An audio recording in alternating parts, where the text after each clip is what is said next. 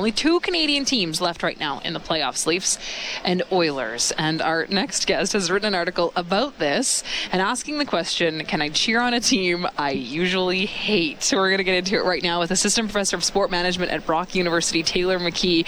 Taylor, always good to talk to you. Thanks so much for making the time. Thanks so much for having me. So, uh, I want to know what inspired this article. Is it thinking that the Leafs are going to be out and all of those fans are going to be now cheering for the Oilers? How are you approaching this?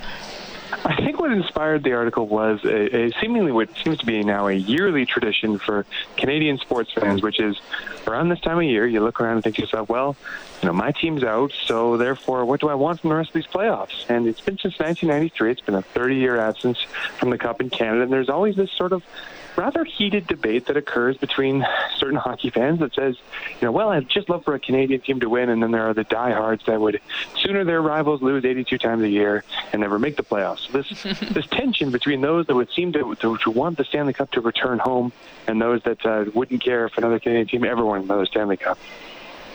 You talk about this this allegiance to to teams or to Canadian teams, and again, I mean, this is something that's really it's existed for a really long time, right, Taylor? Absolutely, and this this sentiment that like the cup needs to come home.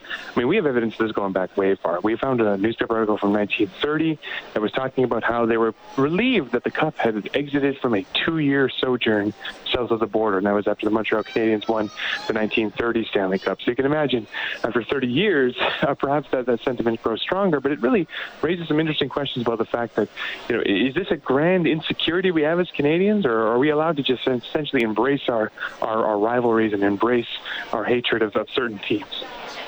I think, you know, wanting the cup to be won here in Canada by a Canadian team, even if it's not necessarily your team, speaks to the fact that hockey is really a big part of our national identity, isn't it?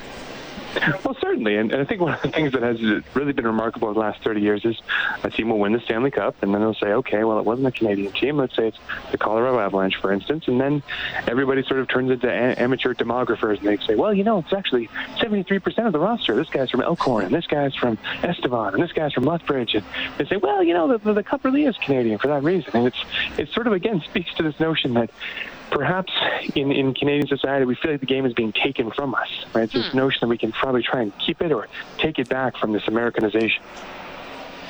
I, am interested to hear you expand on that a little bit more. Do you feel like that actually is the case, that hockey has become more and more Americanized?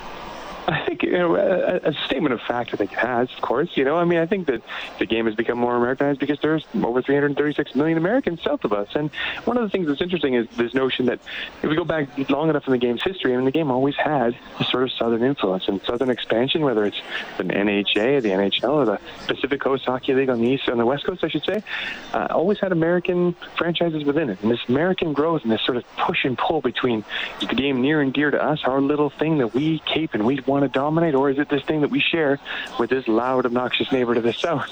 So what do we sort of do? How do we what do we make of this, right? And, and the question always presents itself. Well, you know, if we're rooting for our own home team, does that home team represent the interests of all Canadians, or is it just the narrow interests of one particular fan base?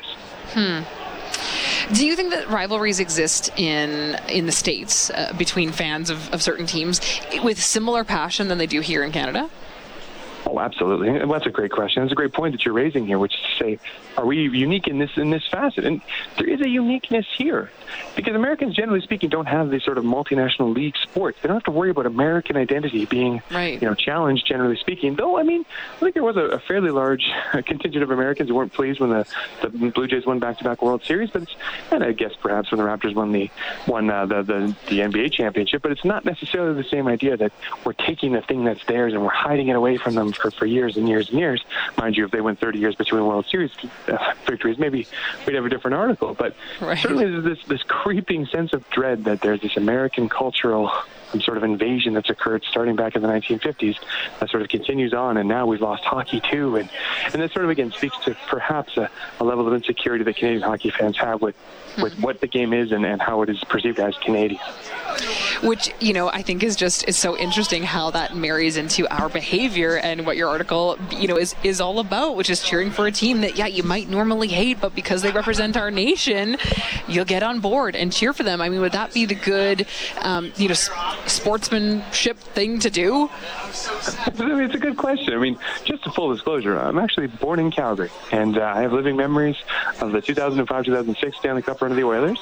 And I remember a lot of, you know, more casual Flames fans in my life who said, "Yeah, yeah, I'd love to see the Oilers just win this, uh, just because they're from they're from Edmonton." And I remember some casual Oilers fans in 2003, 2004 saying, "Ah, it would be nice to see if the Flames win." But what what I'm basically trying to explore is the fact that if you are a casual fan, or if you're one of those fans that says, "You know, yeah, it would be nice to see a Canadian team," that's a great, that's that's fantastic. I I respect that point of view, but just trying to lend also some credence to the idea that if you do have a fan in your life that says, you know what, that's just ridiculous. I don't want any Canadian teams to win. It's not because they hate Canada. It's because they love the thing that brought them to hockey in the first place, which is that healthy expression of rivalry. And we do see and hear a lot of that. Taylor, thank you so much for making the time. What a unique article. Uh, thanks so much for the chat. Thanks so much for having me. Of course. That's Taylor McKee, Assistant Professor of Sport Management at Brock University, talking about his article that he wrote Leafs and Oilers in the NHL playoffs. Of course, the only two Canadian teams left. Can I cheer on a team that I usually hate?